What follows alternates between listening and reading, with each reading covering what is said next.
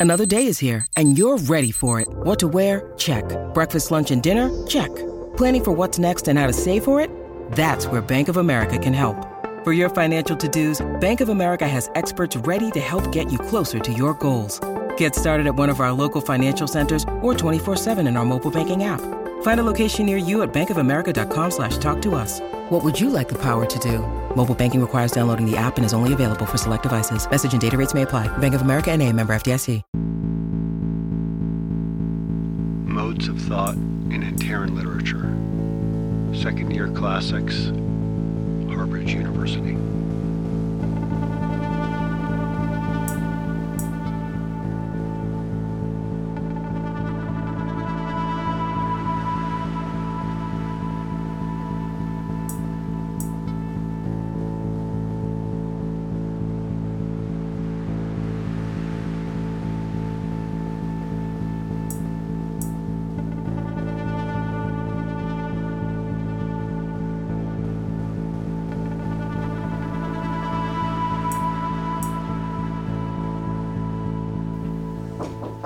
Yeah, come in. Hey, Professor, you wanted to see me? Hey, Chris, how are you? Yeah, come in. Sit down. What's going on? Well, I noticed that you dropped my class this semester.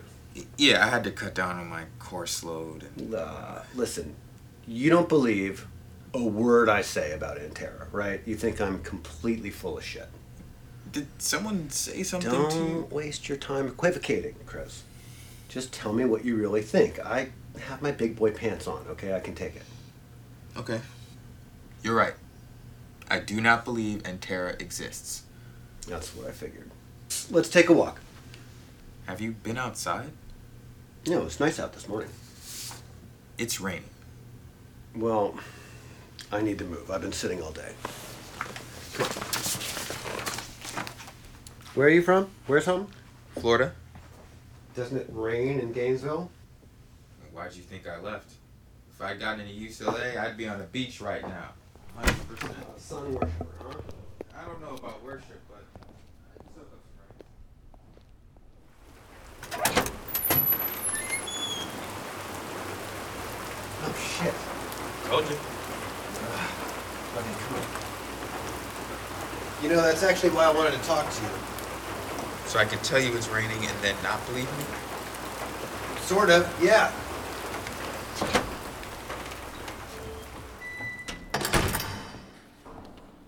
Look, Chris, in my experience, there are two kinds of teachers. Well, two kinds of people, really. On the one hand, you have people who want comfort.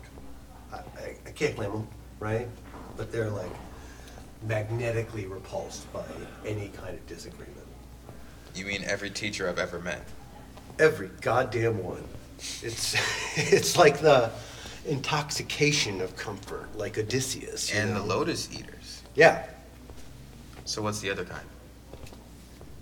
The other kind of person wants the truth. That's the high they're chasing. Real, actual truth. And you're looking for truth? I hope so. I uh, it's hard to be sure, right? But I do. I like being around people who push back. You know, echo chambers. It's not that they make me uncomfortable, but they're boring. I'm a little confused. About what? You wrote a book on Uruk and the Chico Norte. Everyone thought you were going to be the next Joseph Campbell. But then this weird Anterra thing with zero evidence.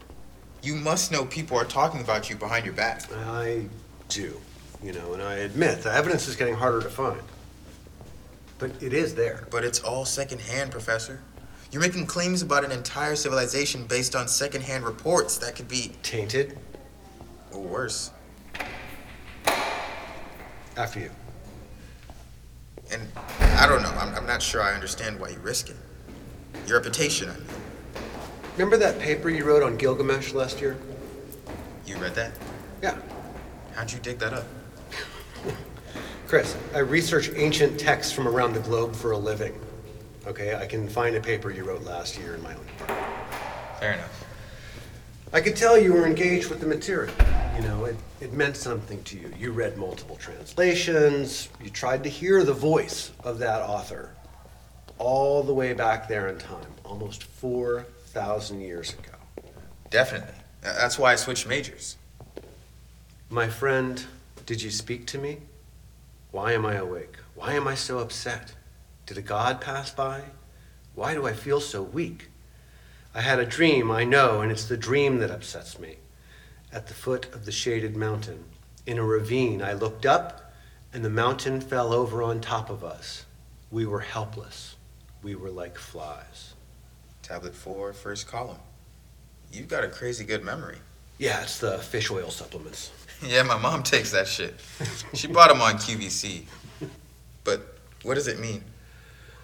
Well, you know, Gilgamesh and Enkidu are going down to the cedar forest to cut down the trees um, that belong to that god Humbaba. Right.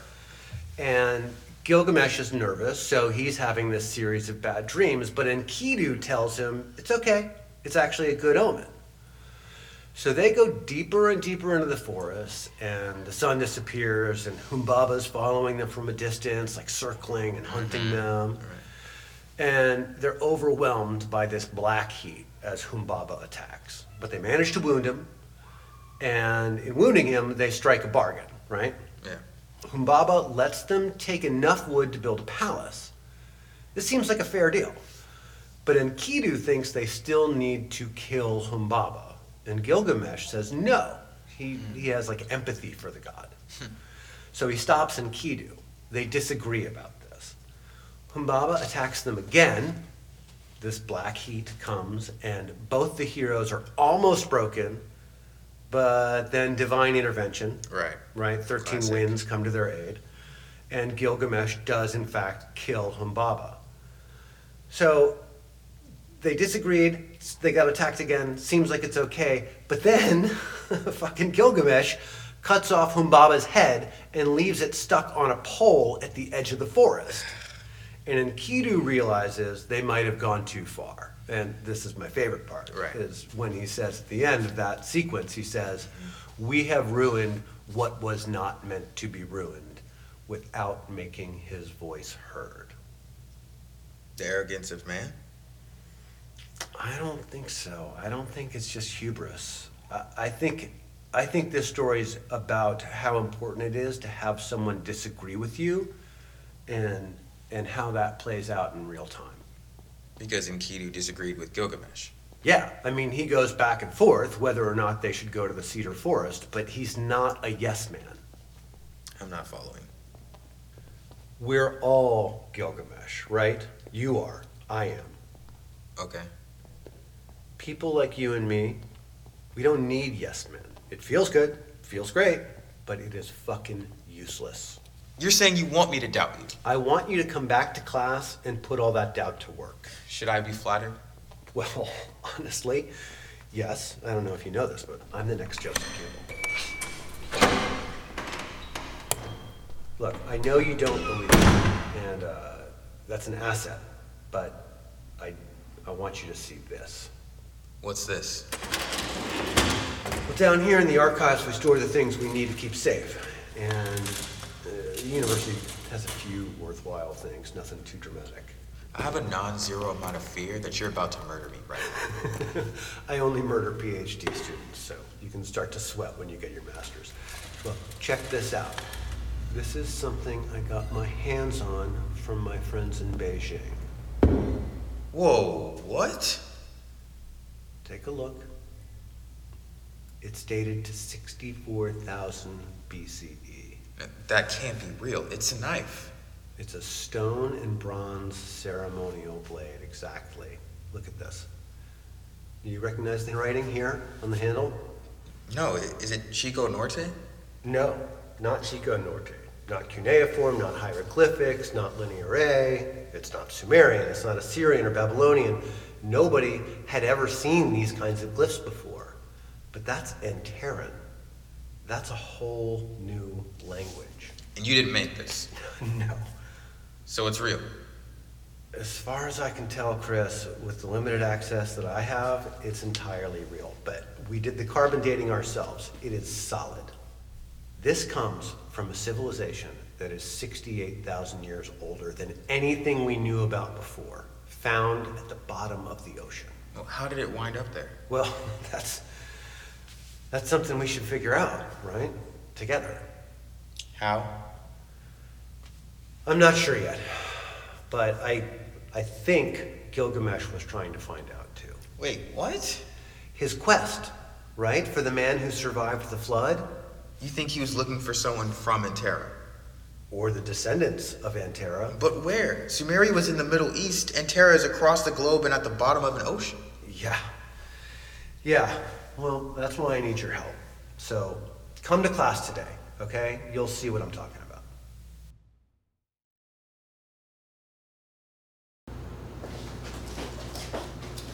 Oh, wrong. do you do you know how this thing works? Raquel isn't back yet? No, and I've been trying to make this recorder work, and I'm about to smash it. Hey, hey, here. Let, let me see. Okay. There. Talk. Hello, hello. It's recording.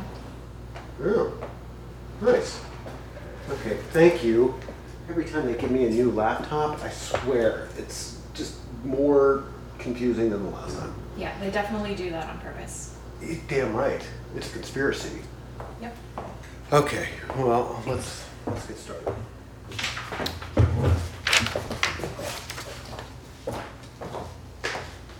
Okay, good morning, everyone. Good to see you. As a reminder, before we kick in here, I have a sign up sheet over by the door. So let's get the fall term paper thesis meetings on the books, okay? We don't want to fall behind before we even begin. And yes, by we, I mean you. And by fall behind, I mean fuck up your grade. So pick a time, bring in some ideas, and it'll be quick and painless, okay? All right, there are a couple of things we want to address over the course of this semester. Uh, the first is the end of the Second Empire, and the second is the story of the flood. Today we're going to start, and I mean just start, to look into flood mythology and how it may or may not relate to Anterra. Now, the elephant in the room, of course, is that Anterra is at the bottom of the ocean, right? So that begs a lot of questions. How did it get there? What happened to the rest of the civilization? Are there traces of Anterran culture in other ancient societies? Sumerian, Babylonian, Indo European, Australasian, etc. Well, we don't know. That's the answer. And I know it's not particularly satisfying, um, but but it's an opportunity too. It's our chance to expand the world's knowledge, if that kind of thing is interesting to you, and it should be. What? Oh, yeah. Okay. Well, that word is a big no-no. We don't say that in this class. Anterra, the word we use to describe the society, comes from their description of themselves as the before people. So we call them before Earth or Anterra. But whether they have any relation to that myth of a lost city under the ocean, we just don't know. And we don't have anything we can point to right now that connects them to that myth. Plus, the city that Plato wrought is tied to all kinds of pseudoscience and racism and eugenics theory. I mean, it's bad, bad stuff. A whole lot of half truths and bias confirmed idiocy. So, okay, we'll leave that alone for now.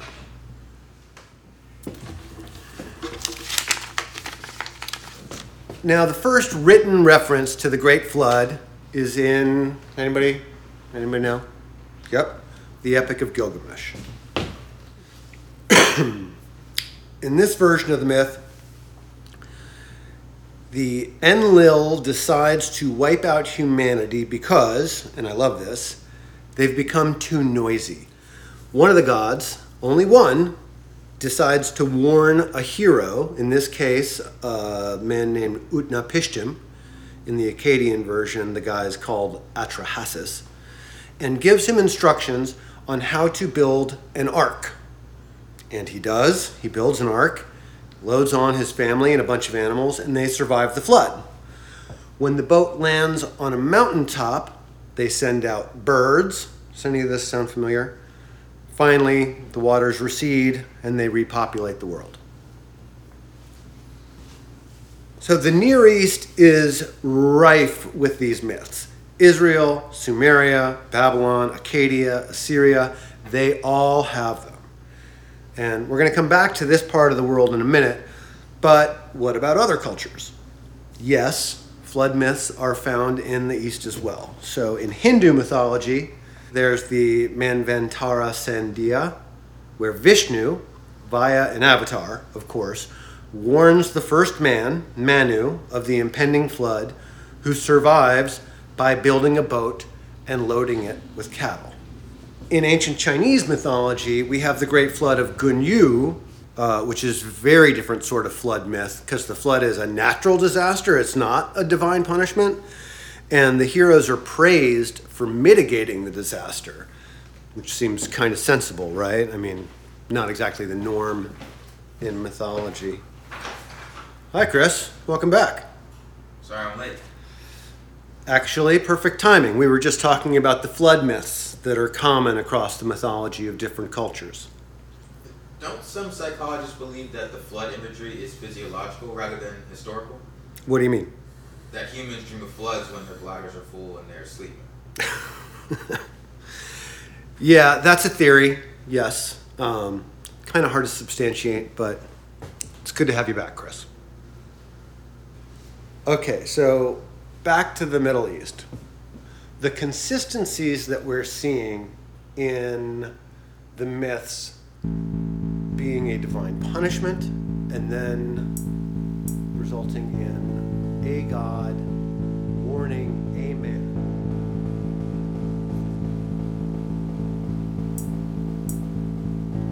Modes of Thought in Anterran Literature. This podcast is made possible by Harvard University, a grant from the National Endowment for the Humanities, the Peeler Prize in Archaeological Literature, and the Harbridge Family Trust, with an in-kind donation and production assistance from Wolf at the Door Studios. For more information and a reading list, please visit modesofthoughtpodcast.com.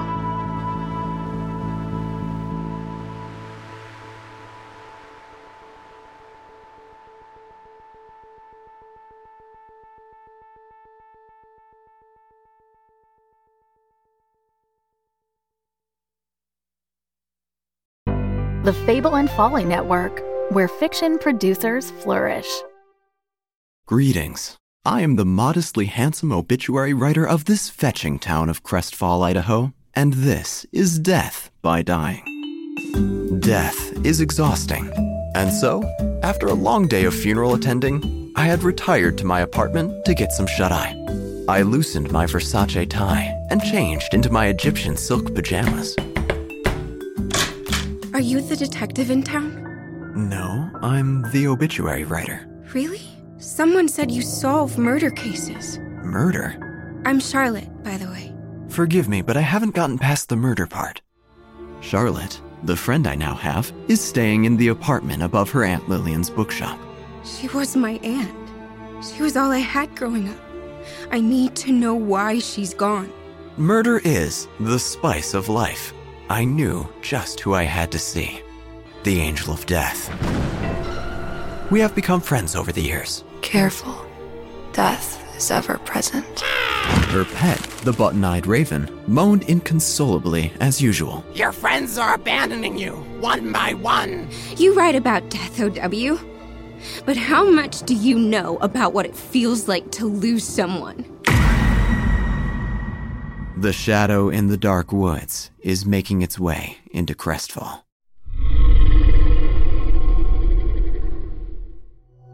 Listen to Death by Dying on Apple Podcasts, Spotify, or your favorite podcatcher.